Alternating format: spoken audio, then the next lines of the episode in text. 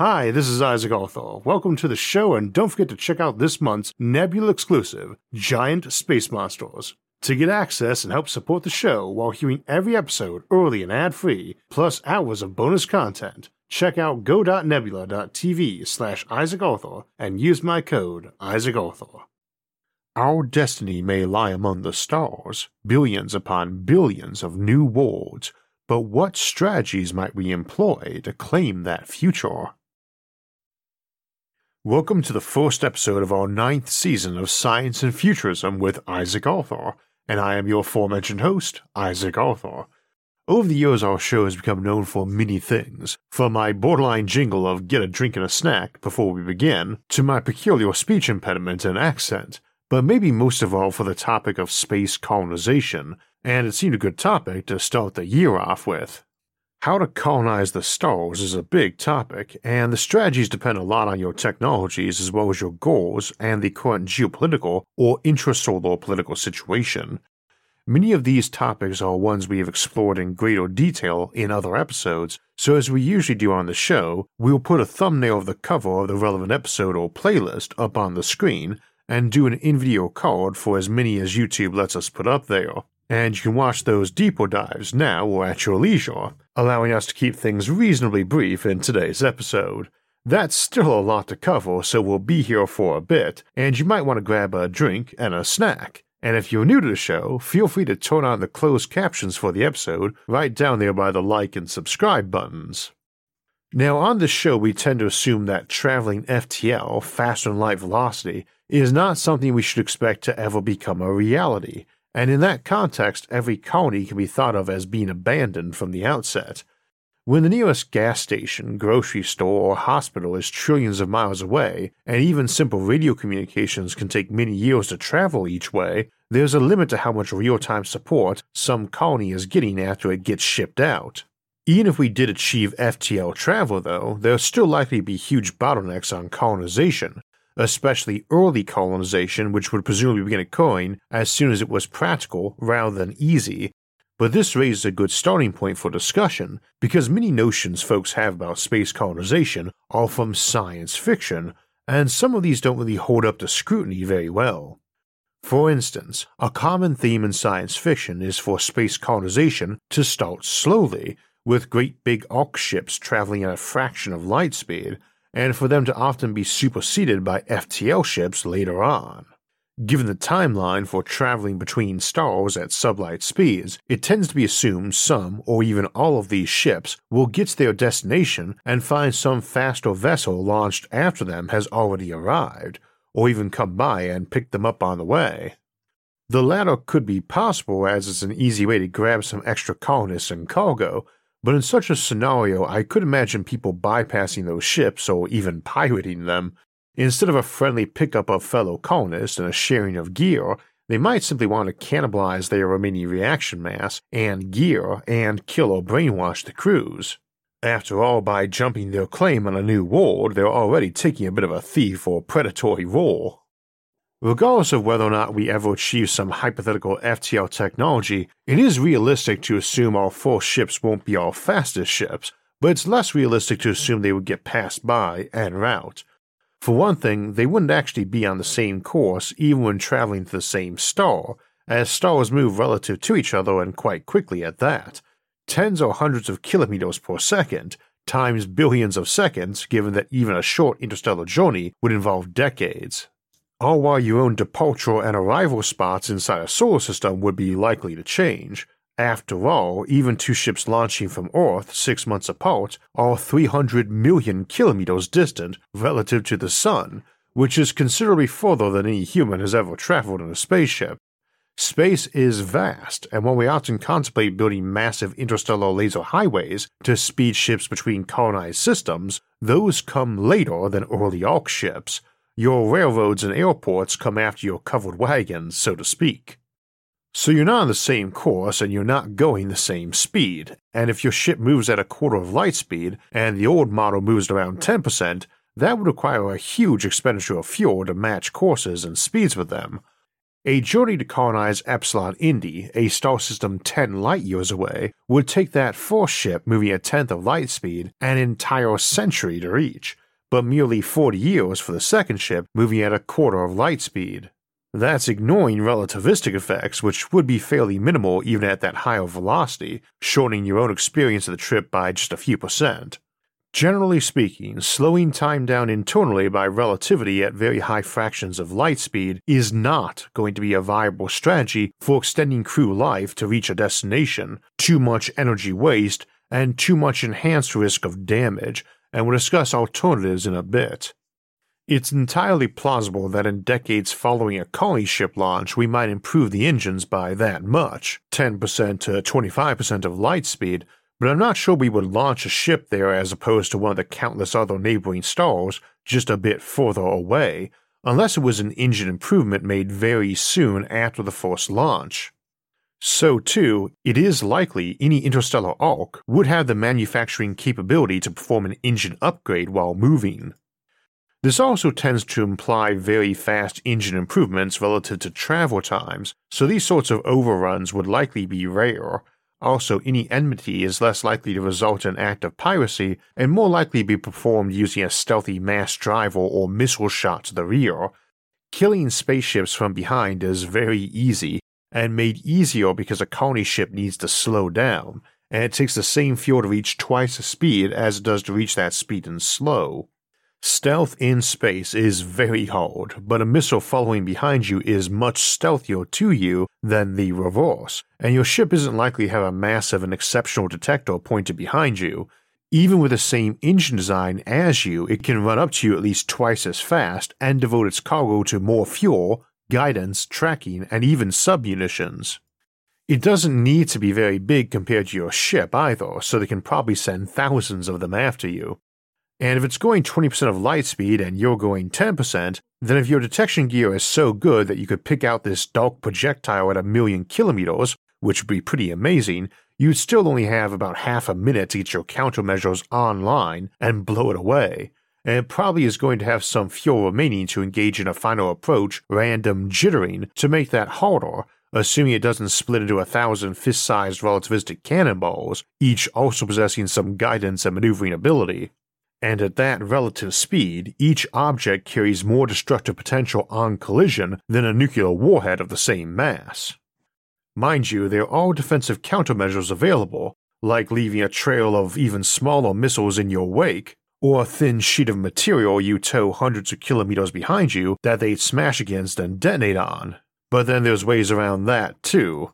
Countermeasures and counter countermeasures and so on, but the core advantage lies with the pursuer, both from chasing you and from having a planet behind them for which to churn out endless missiles and pursuit vessels. This definitely is relevant to colonization strategy because it means that if your home solar system is not unified, then colonization needs to be negotiated, and is likely to see many different groups claiming various bits in disputed and somewhat chaotic chunks rather than evenly cut pie.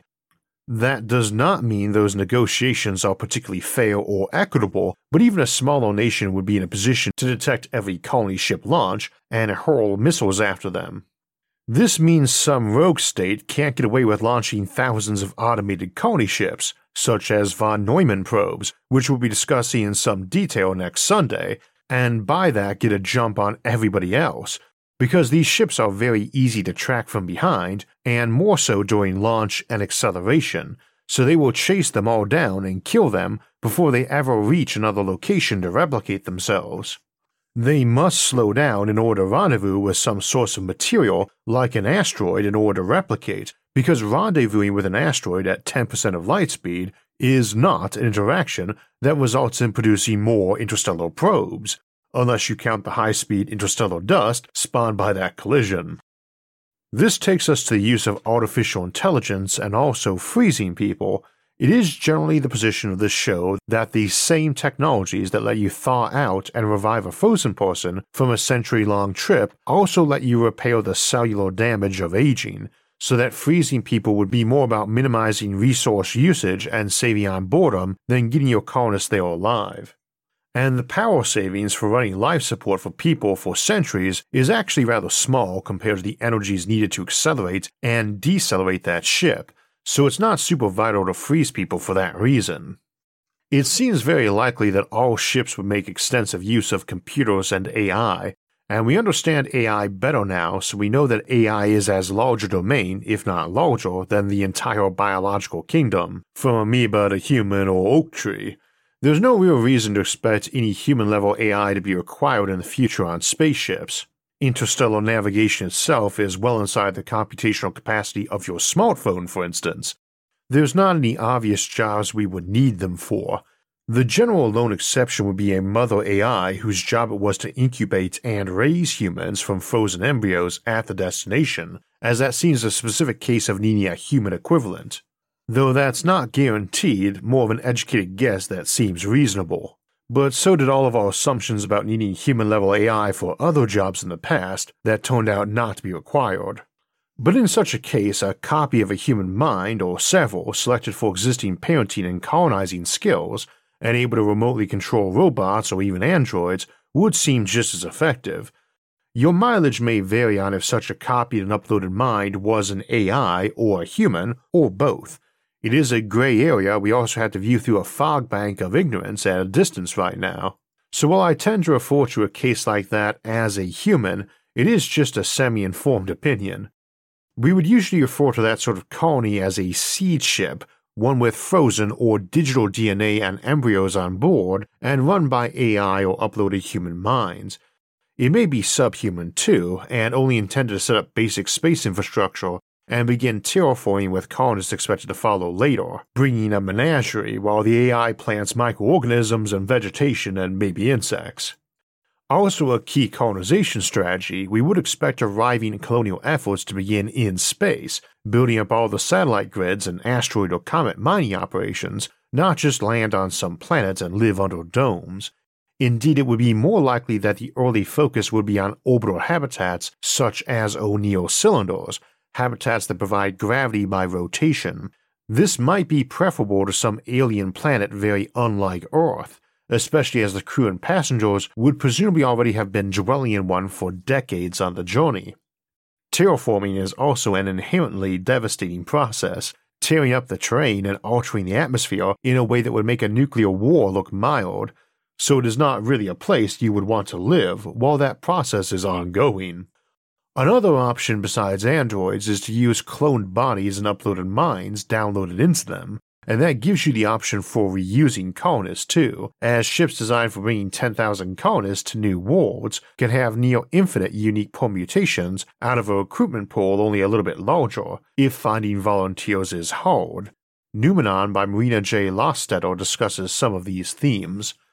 A colony founded under an alien sky a hundred light years from a very different world is already going to be massively divergent before they ever interact with each other or their homeworld, even if the crew was identical, but various combinations selected from a somewhat larger pool guarantees that, not just for the kids of those crews and colonists, but those original colonists as they have changed workload and friend circles influencing their life.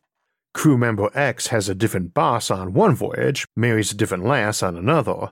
They may live on the ship or be stored digitally or hybrid, where they live in virtual reality till they arrive and are loaded onto clones, androids, or some equivalent. They may have arrived frozen directly from Earth, of course, and we would call those sleeper ships. See that episode for details, which also includes any version of stasis or hibernation. One note there is that while biology and most chemistry stops at ultra low temperatures, atomic processes do not. So the mild radioactive decay in your own body from isotopes like potassium is smashing up your frozen DNA without repair. So after around 3000 years on ice, you will have absorbed a lethal radiation dose from your own body and bones. It's very likely the same technology that can revive you from being dead and frozen could fix that too, or that we could feed people diets of food grown on nutrients purified of those isotopes. But it is one of those examples of unexpected problems with a given colonial strategy. The Methuselah ship is one where we assume everybody is biologically immortal and doesn't go on ice, in favor of simply using the trip to catch up on their colonial training and back reading. A colony ship is likely to be a town or even medium sized nation, so it's not likely to be boring and would probably still be getting books and TV from home, just ever more delayed as light lag increased. These have an overpopulation issue, though, since we tend to assume colonists like larger families to begin with and have a lot of time on their hands on the trip, and are not dying off as they and their own grandkids keep having kids. This is also a problem on a classic generation ship, where folks just live and die normal lifetimes, but inside a limited space with limited resources. It is far worse with a nigh immortal crew, and while population control is likely to be easy in the future as contraception options improve, it's entirely possible it wouldn't be necessary and takes us to a hybrid design we call the Gardener ship. We explore that more in our episode Gardening the Galaxy, but the basic notion is that instead of a ship launching from Earth and disassembling itself for scrap at its singular destination, this one instead assumes good automation and life extension technology and simply parks on some resource rich asteroid or moon in the destination system, resupplies fuel and raw materials while building colonial gear, and then gives everyone the option of staying on the ship for a future destination or remaining at this colony. That layover may be days or years, but the next journey is likely to be many decades or even centuries, which is a long time to breed up new colonists. If most want to stay at the new colony, the Gardener ship picks its next destination with that in mind, one further away perhaps, giving people time to breed back up to a good colonial and crew number. Alternatively, if most opt to remain on the ship, they pick a nearer destination as their next stop, or even consider remaining longer in the system to help the fewer colonists set up while replicating their ship to pick two or more next destinations. This way, a few thousand such Gardener ships might leave Earth in the next couple of centuries and colonize the whole galaxy in an expanding and diverging trail of new colonies out to the galactic rim and even beyond, as we contemplate in our episode Intergalactic Colonization. Which raises a point on replacement, Given the timelines involved in travel, while backups are handy, it would seem important to only use equipment in your ship or colony which you could reproduce entirely on board. Nothing that can break and only be replaced by existing spares or waiting for a shipment from home. Though we can't ignore the option that the Gardener ship is building and deploying laser highway relay stations along its journey, and shipments from home or former settlements behind that have developed might be trailing right behind them, launched later but at higher speeds. Nonetheless, if you can't get your onboard or in situ manufacturing up to the advanced level to make all you need during the trip or on site, then you need to make sure you're oversupplied like crazy with lots of redundancy, which is only partially solved by resupply trailing you from later launches. Alternatively, making your gear en route might cut down on costs and keep folks occupied on the trip plus be able to adapt and adjust as new designs arrive from back home or are thought up by the colonists as they find out more about their new home and contemplate options. The think tanks back on Earth likely will play a big role in delivering new technological designs and techniques to colonists, but at the same time, light lag will put some limits on that. A million exports back home might get a great solution back to you a century later, but one or two on site exports might get a very good one much quicker. So, too, the colonies can probably share techniques and pass them to their neighbors or back home. As they get farther from Earth, the shared knowledge will expand, as will the lag time. And if the Gardener ship route was chosen, those are very likely to have enormous amounts of institutional knowledge as to what does and doesn't work best for colonies. So I would expect them to have an upper hand over colonies being launched from existing colonies that grew in size and dispatched their own especially as the daughter colonies of Gardener ships likely maintain loyalty and communication to them for some time. Simultaneously, it's very likely Earth could be sending out millions of colonial fleets on direct paths to specific stars, which aren't being slowed by stopping and starting every couple dozen light years, and which are leaving with maximum tech. A couple notes on that. I said fleets, and I find that more plausible than lone ships, honestly. A quartet of ships running parallel a few hundred kilometers from each other is protected by distance from any damage one acquires from space collisions or internal explosions, even of large ships full of antimatter. but that distance still permits unimpeded real time communication and can ship shuttles back and forth with minimal flight times and fuel expenditures. They could even keep a physical tether between each ship to run ships and high density data lines on. For that matter, these ships hardly need to be streamlined other than aiming for minimal forward cross section and could be expanded with time, even during the journey. Fundamentally, they're just cargo holds and habitation drums with engines and fuel pods strapped on. Fleets also permit separation to multiple locations nearer the destination and serve as a pressure valve a single ship can't have. If people come to hate their leaders, a division is possible, and so too a Gardener fleet could add a ship every stop or manufacture it during a trip and divide whenever the fleet got a bit big or restless with unified leadership. Now, I said a moment ago big ships full of antimatter could explode at a decent separation distance without hurting their neighbors, and meant something in the gigaton range, and that's roughly the mass range we'd expect when we start talking about enormous colony ships stretching kilometers in length and transporting human communities in our terraforming zoos. This poses the strategy conflict of ultra small ships that have the minimum necessary mass and resources to colonize versus behemoths that can do it in style. The normal notion is that there are a set number of places to colonize, and you want to race out with the smallest and fastest and cheapest ship you can, but as I mentioned earlier, this requires cooperation from your neighbors. Your tiny colony ship is still a lot bigger and slower than the relativistic kill missile chasing behind it. So you either need to conquer the whole solar system first, or you need to get tacit agreement from everyone as to who gets what. Neither scenario requires a rush to colonize after or a need for minimalist colony ships. Again, such deals need not be equitable. It could be some major player basically setting the terms in exchange for not nuking their neighbors or wrecking their economies, but still isn't a 100% policy of claiming everything and needing to do it as fast as possible. Second, all such minimalist colony attempts tend to assume some robot able to make more of itself than colony operations, it might be some 10 ton probe that arrives at some new system and grabs an asteroid and replicates more copies of itself to go to other systems and develop this one, sending on more waves of ships to other systems. This is the von Neumann probe or chicken, and the Berserker version would be where it replicates missiles to find and kill anyone without the right friend or foe signal. Again, we'll be discussing this more next Sunday in our episode The Dark Forest, Aliens, and a Hostile Galaxy. Now, von Neumann or Berserker probes are fine as a strategy, but makes you wonder why they didn't start those replicators off here in this system. You drop it on an unused asteroid here, not around Alpha Centauri, and any one of the million or so asteroids in the belt that are as big as a mountain or larger could supply you hundreds of millions of such probes, while many of the larger ones could provide enough to send hundreds of probes to each of the hundreds of billions of stars in the galaxy, Assuming they're using fusion drives of some kind, they have an even easier access to fusion fuel in larger amounts in system from places like Jupiter or Saturn.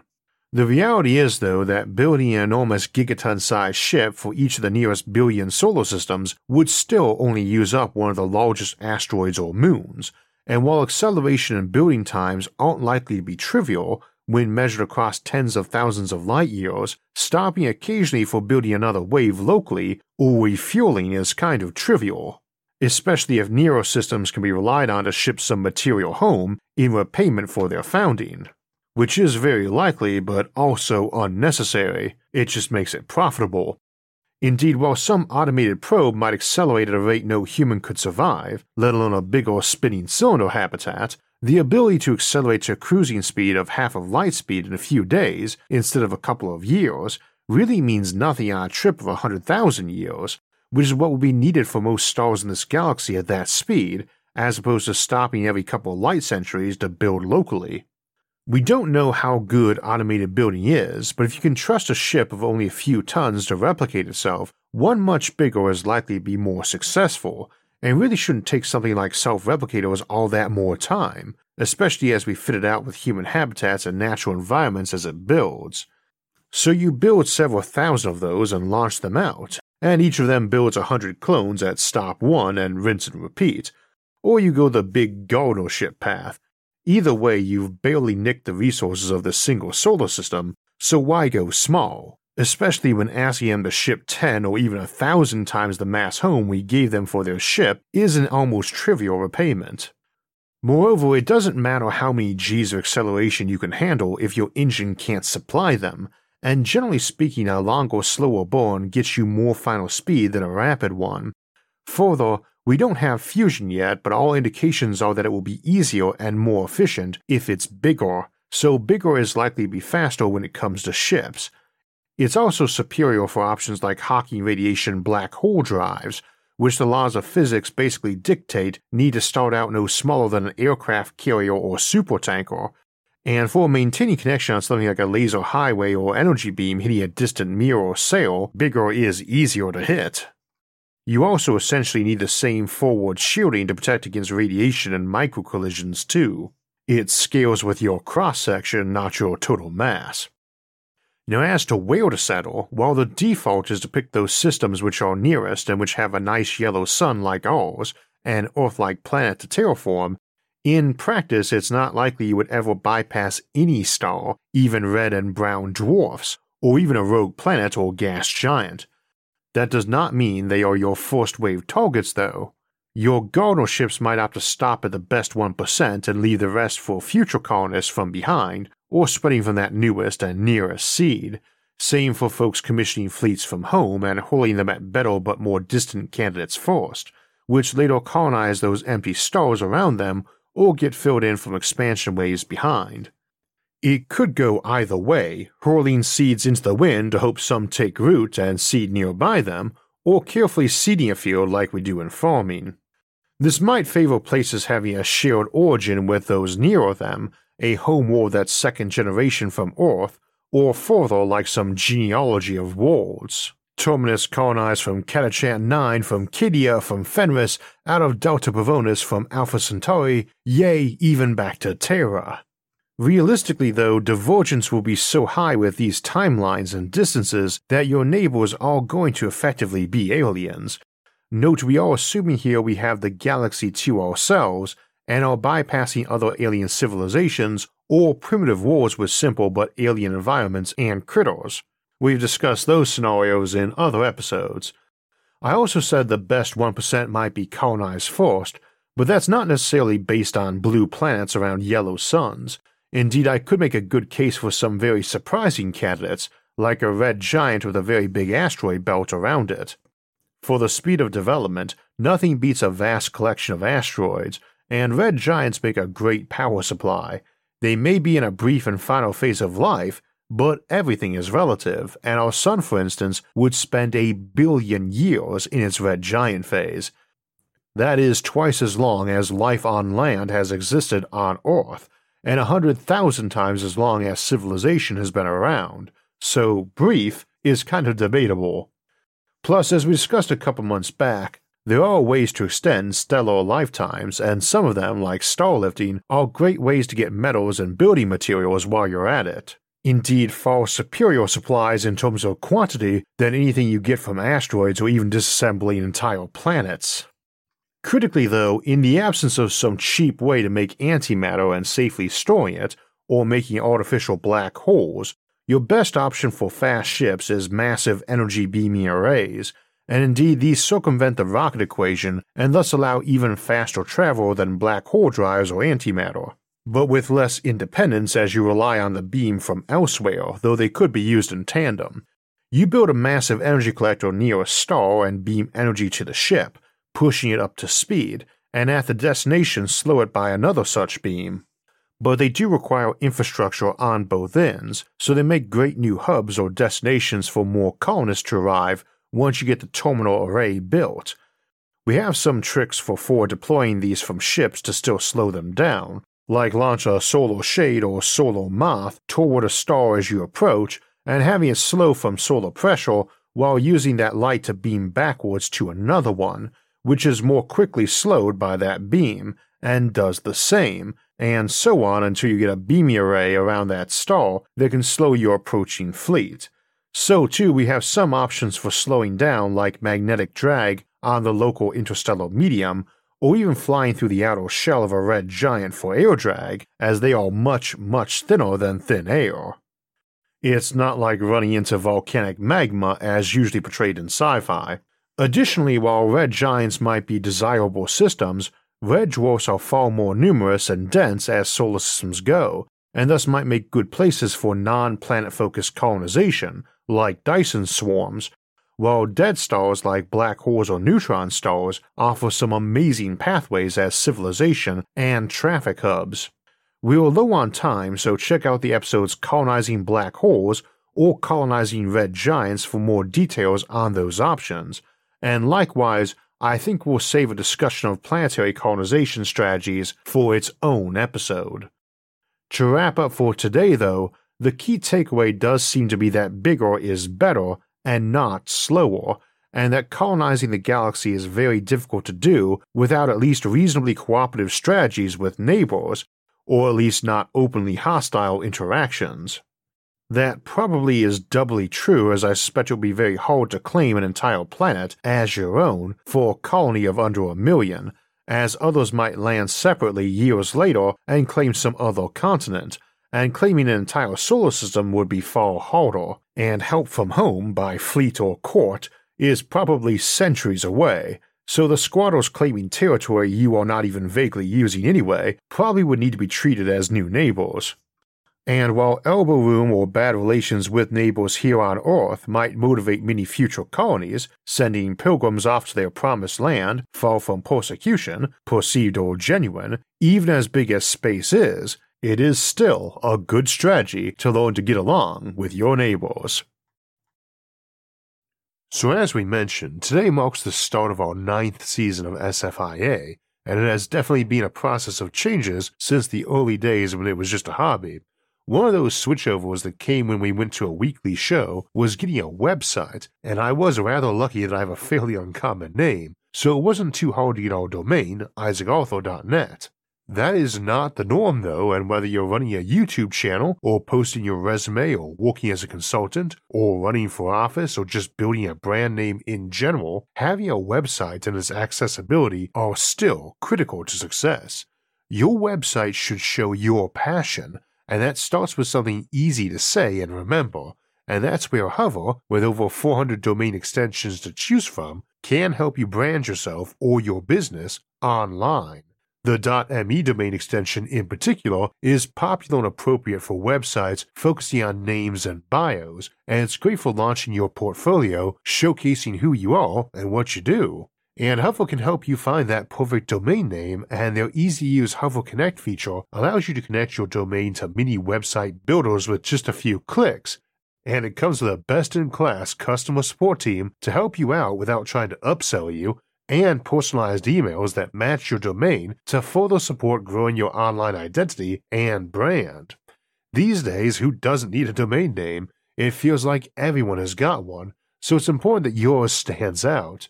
Have you never used Hover before? Lucky you, get an additional 10% off any of all domain extensions offered for your entire first year.